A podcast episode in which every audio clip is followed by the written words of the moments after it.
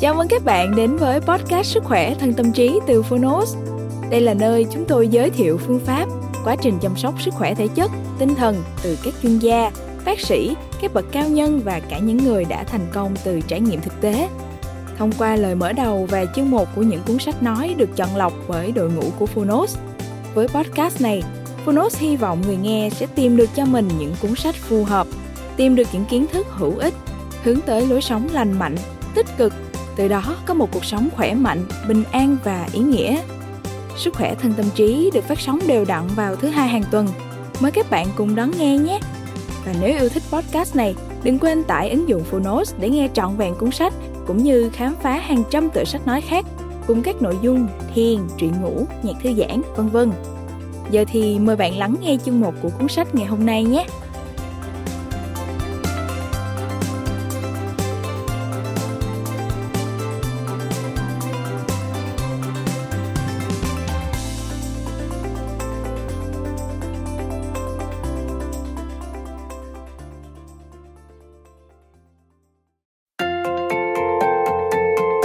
Bạn đang nghe từ Phonos. Tantra Tác giả, Osho. Người dịch, Lê Xuân Khoa. Độc quyền tại Phonos Công ty sách, Thái Hà Books.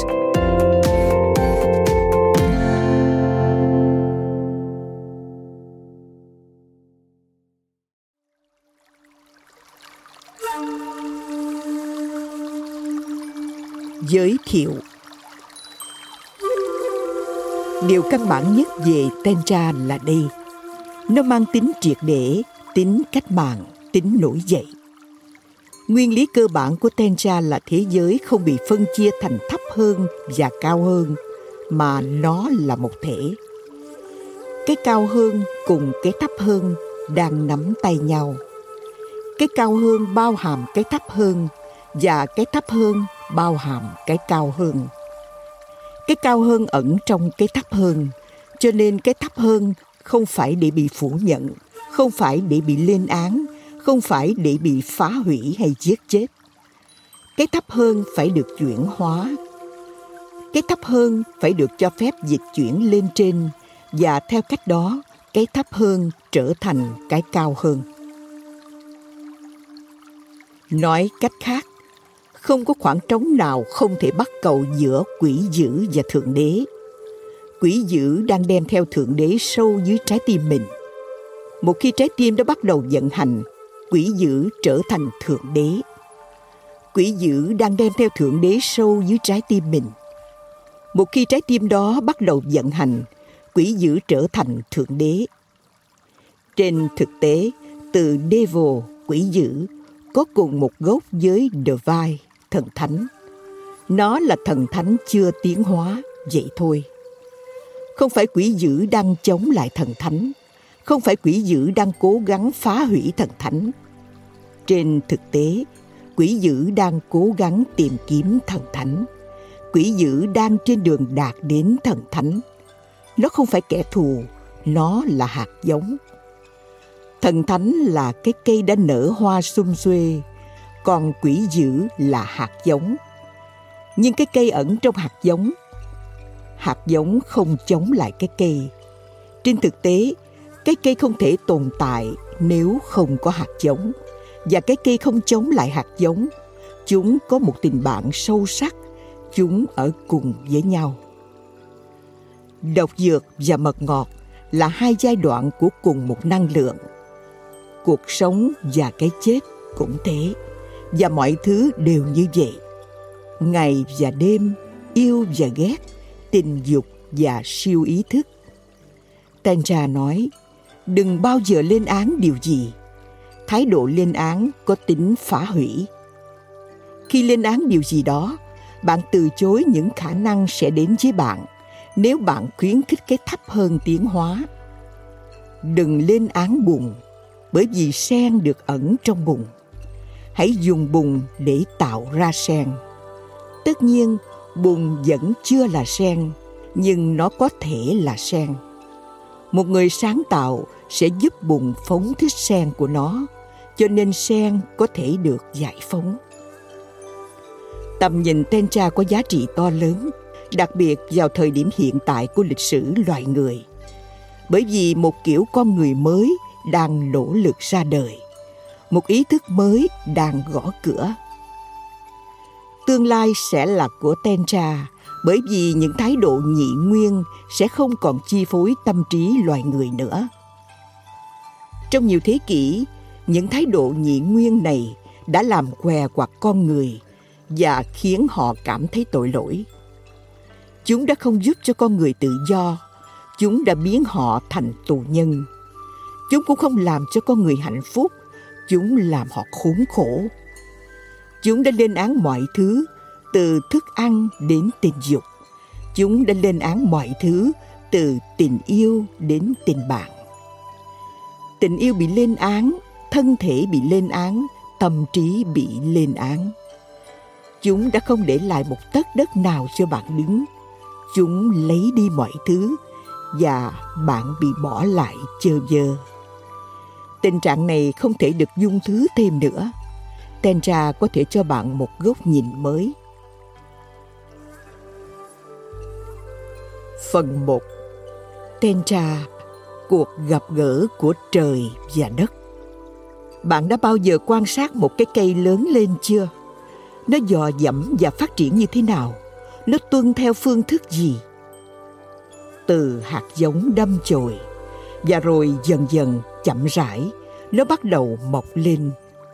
Nó tới từ sâu bên trong lòng đất Và rồi bắt đầu dương cao lên bầu trời Từ rễ đến thân, cành, lá, hoa, quả.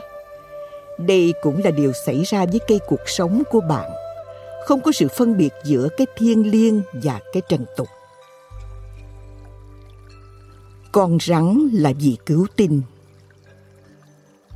tình dục cũng thiêng liêng như samadhi trạng thái thiền định cái thấp nhất và cái cao nhất cùng là bộ phận của một thể liên tục bậc thấp nhất cũng là một bộ phận của chiếc thang giống như bậc cao nhất. Chúng không bị phân chia ở đâu hết. Nếu bạn từ chối cái thấp hơn, bạn sẽ không bao giờ có thể đạt đến cái cao hơn. Tình dục chẳng có gì tội lỗi. Nó là sự sống của bạn. Nó là nơi bạn đang ở. Làm sao bạn có thể tránh nó được? Nếu bạn tránh nó, bạn sẽ là giả, không thật. Nếu bạn tránh nó hoặc đàn áp nó, bạn sẽ không thể dịch chuyển lên trên bởi vì năng lượng của bạn sẽ bị đàn áp thông qua nó. Khi tính dục của bạn bắt đầu dịch chuyển, đó là một tín hiệu tốt. Nó cho thấy rằng bạn đã được liên lạc, rằng điều gì đó đã khuấy động bên trong bạn, rằng điều gì đó đã chuyển động bên trong bạn. Bạn không còn là cái dũng tù động bạn đã bắt đầu tuôn chảy về phía đại dương. Chắc chắn, đại dương ở mãi xa xôi, nó sẽ ở điểm cuối cùng. Nhưng nếu bạn không cho dục bụng nhỏ bé này tuôn chảy, bạn sẽ không bao giờ tới đại dương.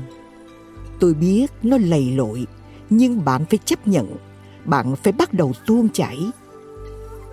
Con rắn và vị cứu tinh không phải là hai, họ là một trên thực tế, có một truyền thống cổ xưa nói rằng sau khi Thượng Đế tạo ra Adam và Eva, rồi bảo họ không nên ăn quả của cây tri thức, thì Thượng Đế đã biến thành con rắn. Theo Kinh Thánh, Adam và Eva là người đàn ông và người đàn bà đầu tiên được Thượng Đế tạo ra. Ông cấm họ ăn quả của cây tri thức, nhưng con rắn đã dụ dỗ Eva ăn và sau đó Eva đã cho Adam ăn. Ông cuộn mình quanh cái cây và dụ dỗ Eva ăn quả của cây. Chính Thượng Đế đã biến thành con rắn. Tôi thích câu chuyện này. Vài người Thiên Chúa giáo sẽ bị sốc. Nhưng chỉ Thượng Đế mới có thể làm điều này thôi, chứ không ai khác. Con rắn đến từ đâu? Không có sự giúp đỡ của Thượng Đế, làm sao con rắn có thể khiến Eva nghe theo? Trên thực tế, toàn bộ câu chuyện đã được quyết định từ trước thượng đế muốn con người lạc lối bởi vì chỉ bằng việc lạc lối con người mới trưởng thành thượng đế muốn con người phạm tội bởi vì chỉ thông qua làm lỗi một ngày nào đó con người mới đạt được quả vị thánh, không có con đường nào khác. Đó là lý do Thượng Đế nói, đừng ăn quả của cây này. Đây là tâm lý học đơn giản. Nếu điều mà người Thiên Chúa giáo nói là đúng, thì Thượng Đế là một nhà tâm lý học còn hơn cả Sigmund Freud. Sigmund Freud là nhà tâm lý học vĩ đại, cha đẻ của phân tâm học. Đây là tâm lý học đơn giản. Nếu bạn ngăn cấm ai làm điều gì, thì nó sẽ trở nên hấp dẫn hơn, quyến rũ hơn. Nếu bạn nói, đừng làm việc này, bạn có thể chắc chắn rằng người ta sẽ làm. Mọi bậc phụ huynh biết điều này, và Thượng Đế là bậc phụ huynh tối thượng. Ông mà không biết ư? Ở phương Đông, con rắn chưa bao giờ phục vụ cho quỷ dữ, nó luôn luôn phục vụ cho Thượng Đế. Có một câu chuyện như sau. Fry đi chơi công viên cùng vợ con và họ rảo bước trong buổi tối mùa xuân tươi đẹp. Họ đang không để ý đến đứa bé thì đột ngột đã đến giờ đóng cửa. Chuông rung lên và mọi người phải rời đi. Vợ Fry nói, nhưng con chúng ta đâu rồi? Nó đã biến mất. Và đó là một công viên lớn.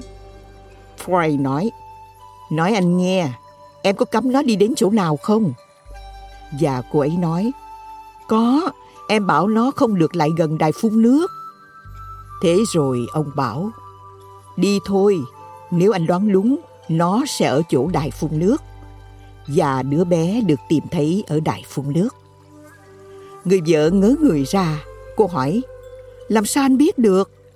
Pride đáp, đây là tâm lý học đơn giản, mọi phụ huynh đều phải biết. Không, tôi không thể tin cậy sự diễn dịch của người Thiên Chúa giáo khi nó khiến cho Thượng Đế có vẻ rất dại dột. Ông ấy hẳn đã trù tính, biết hoàn toàn rõ rằng nếu cấm Adam ăn, nếu bảo ra lệnh yêu cầu anh ta không bao giờ được chạm vào quả của cây đó, thì chắc chắn anh ta sẽ ăn nó. Nhưng Adam là con người đầu tiên và vẫn chưa nhận thức được cách thức của con người. Anh ta là đứa trẻ đầu tiên và có lẽ là một đứa trẻ biết dân lời. Cũng có những người biết dân lời, cho nên Thượng Đế hẳn đã chờ đợi trong vài ngày và Adam đã không đi đến cái cây. Giờ đây Thượng Đế hẳn đã quyết định biến thành một con rắn và thử sử dụng người đàn bà. Bởi vì khi bạn không thể lay chuyển người đàn ông, cách lúng đắn luôn luôn là sử dụng người đàn bà. Ông ấy hẳn đã thử sử dụng người đàn bà. Ông ấy hẳn đã nói chuyện với Eva và ông đã thành công. Đó là lý do tại sao tôi nói con rắn và vị cứu tinh là một. Ở phương Đông, con rắn chưa bao giờ phục vụ cho quỷ dữ. Nó luôn luôn phục vụ cho Thượng Đế. Ở phương Đông, đây là nghệ thuật tượng trưng. Con rắn ở bên trong bạn, cuộn mình ở trung tâm tình dục của bạn. Nó được gọi là Kundalini, rắn cuộn mình. Nó ở đó đang ngủ ở cấp độ thấp nhất, gốc rễ. Cây sự sống là xương sống của bạn. Nó nắm giữ sự sống của bạn. Nó là thân cây của bạn. Nó nuôi dưỡng bạn. Năng lượng của bạn chạy qua nó và con rắn nằm đó ở gốc cây. Khi điều gì đó khuấy động bạn, nó cũng khuấy động con rắn bởi vì đó là nơi năng lượng của bạn hiện hữu. Cho nên khi nó xảy ra, đừng lo lắng, đừng cảm thấy tội lỗi đừng bao giờ cảm thấy tội lỗi vì bất cứ điều gì tất cả những điều xảy ra đều tốt điều xấu không xảy ra và không thể xảy ra thế giới tràn ngập tính thần thánh, làm sao điều xấu có thể xảy ra được? Điều xấu hẳn chỉ là sự diễn dịch của chúng ta. Tình dục và siêu ý thức cùng là một năng lượng. Con rắn và vị cứu tinh không phải là hai. Có sự liên kết giữa cái thấp nhất và cái cao nhất. Có một chuỗi dẫn dắt từ cái này tới cái kia. Con đường của sự sống, con đường của tình yêu nó tự nhiên và tất nhiên giống như cách một cái cây lớn lên Bạn đã bao giờ quan sát một cái cây lớn lên chưa?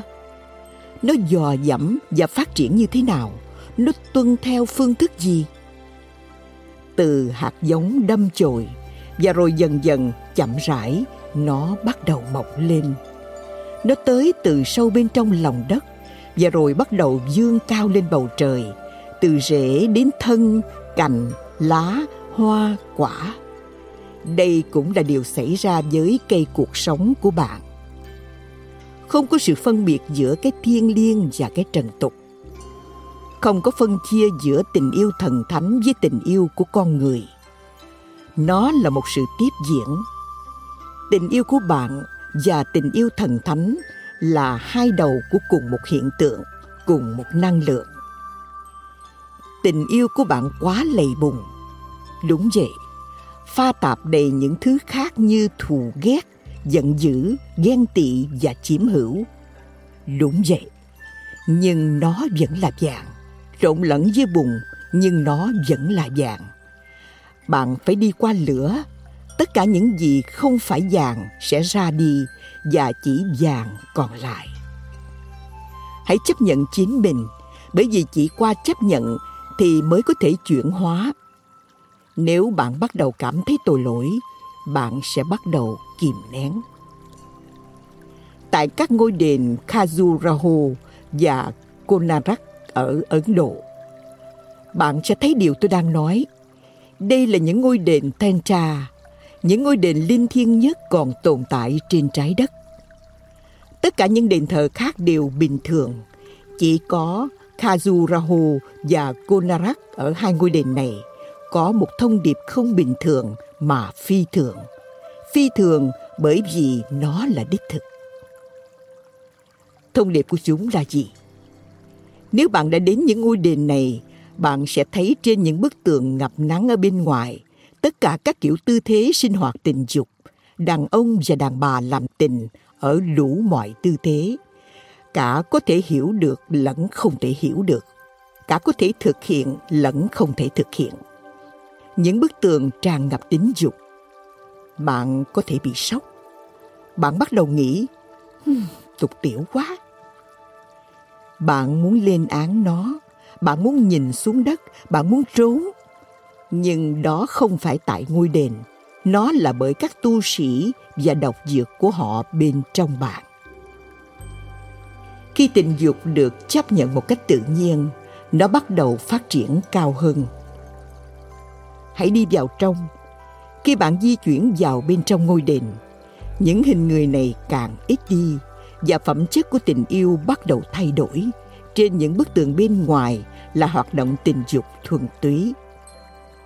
Khi bạn bước vào trong, bạn sẽ thấy rằng tình dục đang biến mất. Các cặp đôi vẫn ở đó yêu nhau sâu sắc, nhìn vào mắt nhau, tay nắm tay ôm lấy nhau, nhưng hoạt động tình dục không còn nữa. Tiếp tục đi sâu hơn, những hình người thậm chí càng ít hơn. Các cặp đôi ở đó, nhưng họ thậm chí không nắm tay, không chạm vào nhau. Đi sâu hơn nữa, và các cặp đôi biến mất. Tiếp tục đi sâu hơn nữa. Trong cùng của ngôi đền cái ở phương đông được gọi là go bà là tử cung. Không có một hình người nào.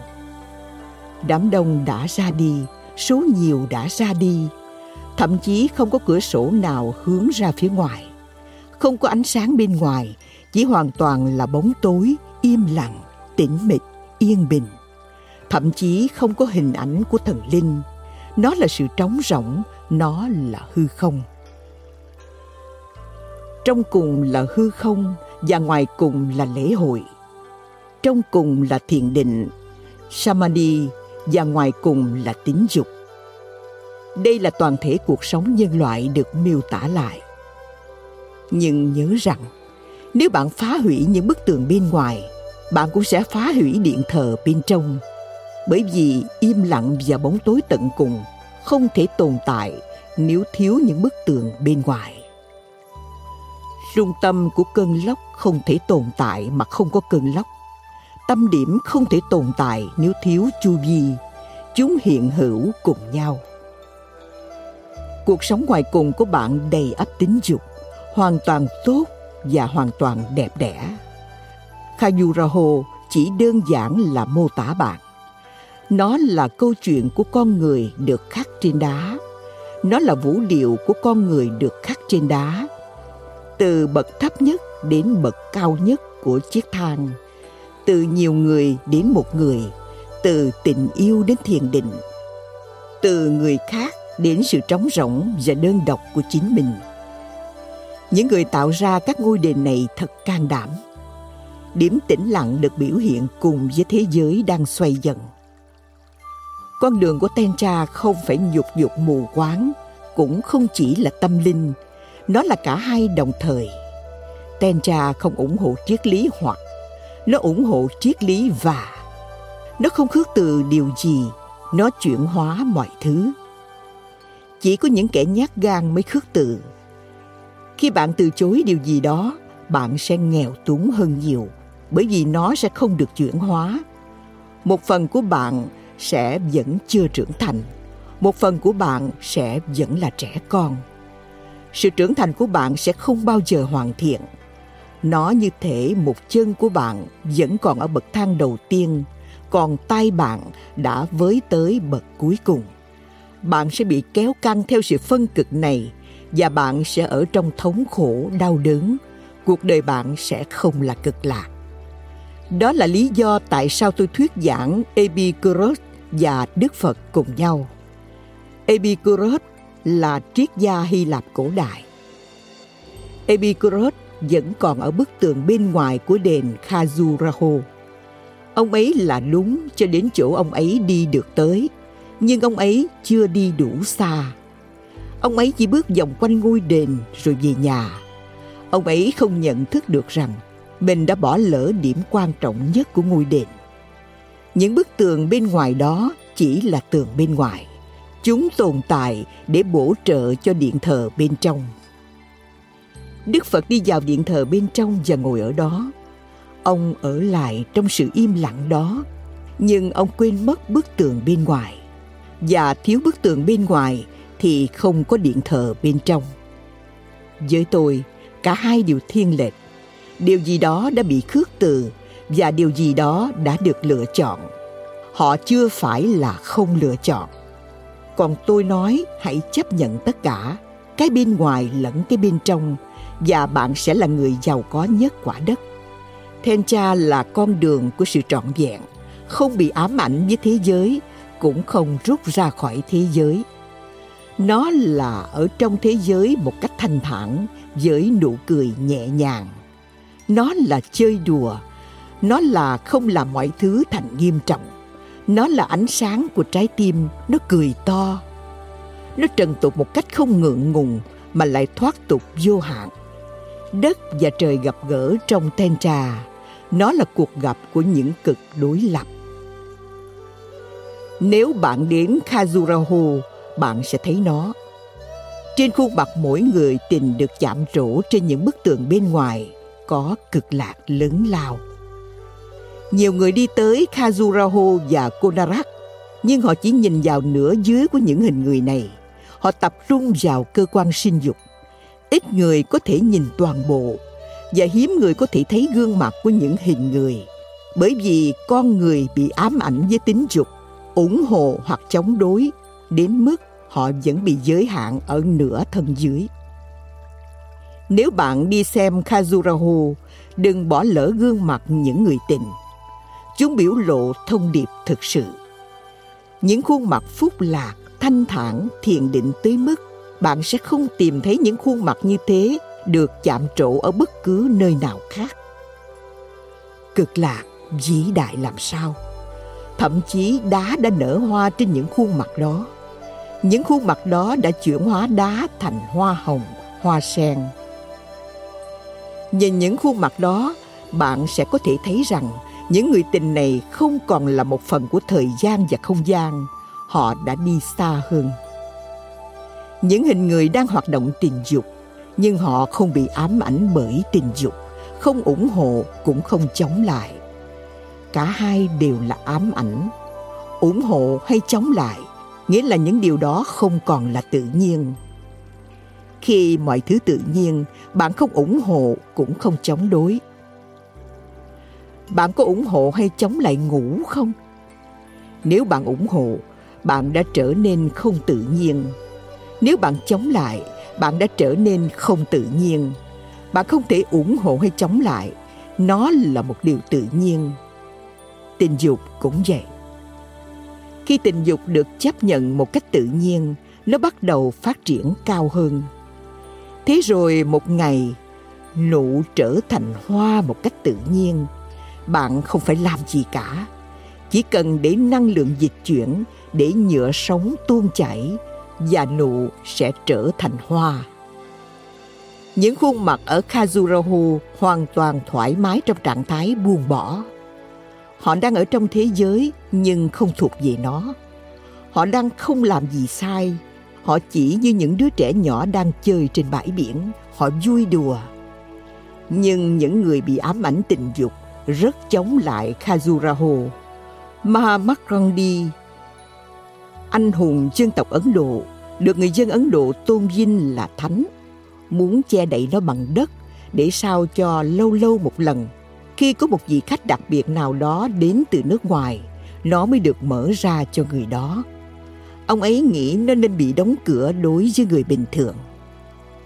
Bây giờ nếu Mahatma Gandhi đi tới xem Khajuraho tôi không nghĩ ông ấy sẽ có thể nhìn gương mặt của những hình người tôi không nghĩ ông ấy sẽ có thể đi vào bên trong ngôi đền cái bên ngoài đủ để ngăn cản ông ấy lại Tôi không nghĩ ông ấy sẽ có thể nhìn vào cái bên ngoài.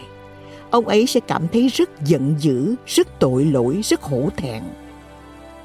Nếu bạn nói với nhiều người được xem là có giáo dục ở Ấn Độ về Khajuraho, bạn sẽ thấy rằng họ cảm thấy hổ thẹn. Họ sẽ nói, chúng tôi lấy làm tiếc, nhưng những ngôi đền này không đại diện cho xu thế chủ đạo của chúng tôi. Chúng không đại diện cho văn hóa của chúng tôi.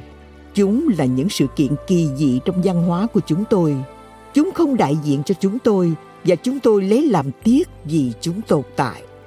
Nhưng những ngôi đền này đại diện cho một trong những thái độ toàn diện nhất với cuộc sống. Tất cả được chấp nhận bởi vì tất cả đều là thần thánh. Với tôi, giai đoạn cuối cùng của một con người không phải là hiền nhân, không phải Đức Phật mà là Shiva Nataraja Shiva nhảy múa. Shiva nhảy múa, hình ảnh nổi tiếng của thần Shiva, một trong ba vị thần tối cao của Hindu giáo. Trong hình ảnh này, thần Shiva được mô tả là đang nhảy múa theo vũ điệu cực lạc của vũ trụ. Đức Phật đã đi rất sâu, nhưng bức tường bên ngoài bị thiếu. Bức tường bên ngoài bị khước từ. Shiva chứa đựng tất cả những sự trái ngược chứa đựng toàn thể hiện hữu không chọn lựa. Ông ấy sống ở lõi trong cùng của điện thờ và ông ấy cũng nhảy múa trên những bức tường bên ngoài. Trừ khi hiền nhân có thể nhảy múa, nếu không thì vẫn còn thiếu điều gì đó. Cuộc sống là vũ điệu, bạn phải tham gia vào nó. Bạn càng trở nên im lặng, sự tham gia của bạn càng sâu. Đừng bao giờ rút lui khỏi cuộc sống. Hãy chân thật với cuộc sống hãy tận tâm với cuộc sống hãy trọn vẹn cho cuộc sống. Nó xảy ra khi bạn đã đạt đến lõi trong cùng của ngôi đền. Chẳng có lý do gì để bạn nhảy múa. Bạn có thể ở đó im lặng.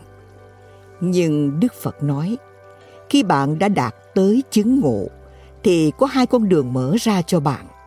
Hoặc bạn có thể trở thành một a la hán bạn có thể rút lui sang bờ bên kia, hoặc bạn có thể trở thành một bồ tát. Bạn có thể vẫn ở bờ bên này. Trên thực tế, chẳng có lý do gì ở bờ bên này khi bạn đã trở nên chứng ngộ.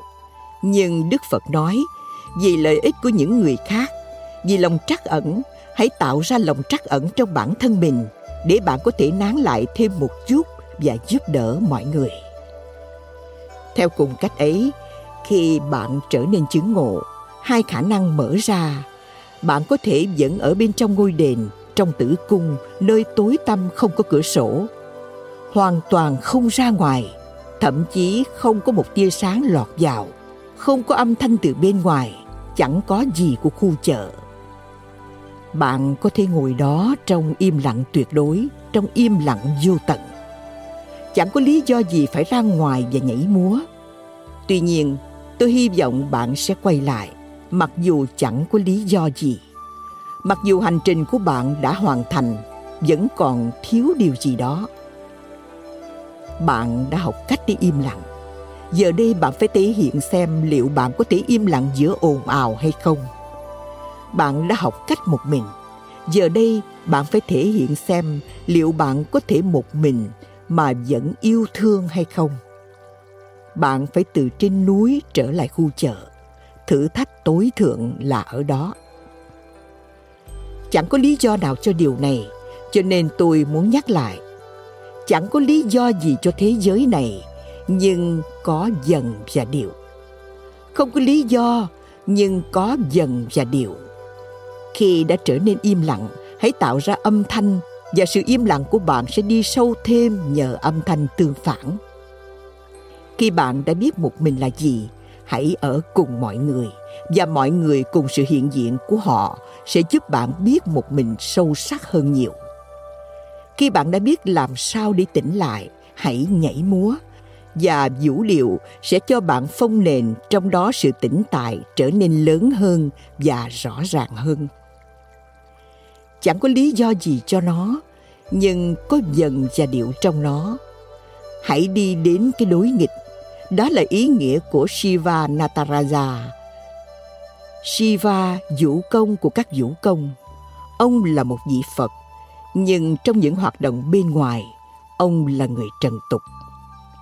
Đây là điều tối thượng của Tentra, trở thành thần thánh mà vẫn là một phần của thế giới này. Khi bạn có thể quay trở lại với chợ với chai rượu trên tay, bạn đạt tới điều tối thượng. Chú thích Trong thiền có 10 bức tranh miêu tả 10 bước để đạt tới chứng ngộ mà thường được gọi là thập một ngưu đồ. Bước thứ 10 vẽ cảnh một người đang quay trở lại chợ sau khi chứng ngộ tay cầm chai rượu, say trong men say của cực lạc. Để biết thêm, xin đọc cuốn thiền Osho cùng bộ với cuốn sách này. Tantra của Hindu giáo và Phật giáo Chỉ có hai con đường cơ bản, con đường của hiến dân, cầu nguyện cùng tình yêu và con đường của thiền định cùng nhận biết. Hai cách tiếp cận khác nhau này vẫn tiếp tục tồn tại. Cách tiếp cận của Shiva và cách tiếp cận của hiến dân, cầu nguyện, tình yêu. Cách tiếp cận của Saraha là cách tiếp cận của thiền định, nhận biết. Phân biệt chỉ là hình thức, bởi vì tình nhân và thiền nhân cùng tới mục đích đến. Mũi tên của họ được phóng ra từ những cây cung khác nhau, nhưng chúng tới cùng một mục tiêu Cuối cùng thì cây cung không quan trọng. Bạn chọn loại cung nào không thành vấn đề, miễn là đạt được mục tiêu. Đây là hai cây cung, con đường của thiền định và con đường của hiến dân. Bởi vì con người được phân chia thành kiểu tư duy và kiểu cảm xúc. Bạn có thể tiếp cận thực tại thông qua tư duy hoặc thông qua cảm xúc. Cách tiếp cận của Phật giáo cách tiếp cận của Đức Phật và Saraha là thông qua trí tuệ. Saraha căn bản là dịch chuyển thông qua tâm trí. Tất nhiên, cuối cùng tâm trí phải bị bỏ lại phía sau, nhưng phải như thế. Dần dần, tâm trí phải tan biến vào trong thiền, nhưng phải như thế. Sự suy nghĩ phải được chuyển hóa và trạng thái vô ý nghĩ phải được tạo ra. Hãy nhớ, nó là trạng thái không có ý nghĩ và chỉ có thể được tạo ra thông qua việc dần dần dứt bỏ ý nghĩ cho nên toàn bộ công việc cốt ở phần tư duy cách tiếp cận của shiva là cách tiếp cận của cảm xúc của trái tim cảm xúc phải được chuyển hóa tình yêu phải được chuyển hóa để trở thành sự cầu nguyện trên con đường của shiva người mộ đạo và vị thần vẫn còn nhưng tại đỉnh tối thượng họ tan biến vào trong nhau. Hãy lắng nghe một cách cẩn thận khi tantra của Shiva đạt tới cực khoái tối thượng của nó. Cái ta tan vào trong ngươi, và cái ngươi tan vào trong ta chúng ở cùng với nhau chúng trở thành một thể thống nhất khi Tentra của Saraha đạt tới đỉnh tối thượng của nó, cả ta, cả ngươi đều không đúng. Cả ta, cả ngươi đều không thật. Cả ta, cả ngươi đều không tồn tại. Cả hai tan biến. Hai số không gặp nhau. Ta và ngươi không phải, mà không phải ta, không phải ngươi cũng không phải. Hai số không, hai không gian trống rỗng tan vào trong nhau bởi vì toàn thể nỗ lực trên con đường của Saraha là làm thế nào để loại bỏ suy nghĩ mà ta và ngươi là một phần của suy nghĩ. Khi suy nghĩ bị loại bỏ hoàn toàn, làm sao bạn có thể gọi chính mình là ta và bạn sẽ gọi ai là thượng đế của bạn? Thượng đế là một phần của suy nghĩ, thượng đế là do suy nghĩ sáng tạo ra, do suy nghĩ xây dựng nên, do tâm trí xây dựng nên Do đó, tất cả những thứ do tâm trí xây dựng tan rã và Julia tính không nảy sinh. Trên con đường của Shiva, bạn không còn yêu hình tướng, bạn không còn yêu con người, bạn bắt đầu yêu toàn thể hiện hữu. Toàn thể hiện hữu trở thành ngươi của bạn. Bạn được gửi thẳng cho toàn thể hiện hữu. Chiếm hữu bị dứt bỏ, ghen tị bị dứt bỏ, thù ghét bị dứt bỏ, tất cả những gì tiêu cực trong cảm xúc bị dứt bỏ. Cảm xúc trở nên ngày một thuần khiết hơn cho đến một khoảnh khắc có yêu thương thuần khiết. Trong khoảnh khắc của yêu thương thuần khiết đó bạn tan vào trong ngươi và ngươi tan vào trong bạn. Các bạn cũng biến mất nhưng các bạn không biến mất như hai số không các bạn biến mất như người được yêu tan biến vào trong người yêu, và người yêu tan biến vào trong người được yêu. Cho tới điểm này, những con đường là khác nhau, nhưng cả điều đó cũng chỉ là khác biệt về hình tướng. Xa hơn điểm này, việc bạn biến mất như người yêu và người được yêu, hay bạn biến mất như hai con số không có còn quan trọng không? Điểm căn bản, điểm nền tảng là bạn biến mất. Chẳng có gì còn lại, chẳng dấu vết nào còn lại. Sự biến mất đó là chứng ngộ. Cho nên bạn phải hiểu điều này. Nếu tình yêu hấp dẫn bạn, shiva sẽ hấp dẫn bạn và sách của những bí mật sẽ là kinh điển Tantra của bạn. Sách của những bí mật, tên một cuốn sách mà Osho tập hợp những bài nói của ông về 112 kỹ thuật thiền Tantra. Nếu thiền định hấp dẫn bạn, thì Saraha sẽ hấp dẫn bạn. Cả hai điều đúng, cả hai đều đi trên cùng một hành trình. Bạn muốn du hành cùng ai, đó là lựa chọn của bạn. Nếu bạn có thể một mình và phúc lạc, thì hãy chọn Saraha. Nếu bạn không thể phúc lạc khi bạn một mình, nếu phúc lạc của bạn đến chỉ khi bạn có mối quan hệ, thì hãy chọn Shiva. Đây là sự khác biệt giữa Tantra Hindu giáo và Tantra Phật giáo.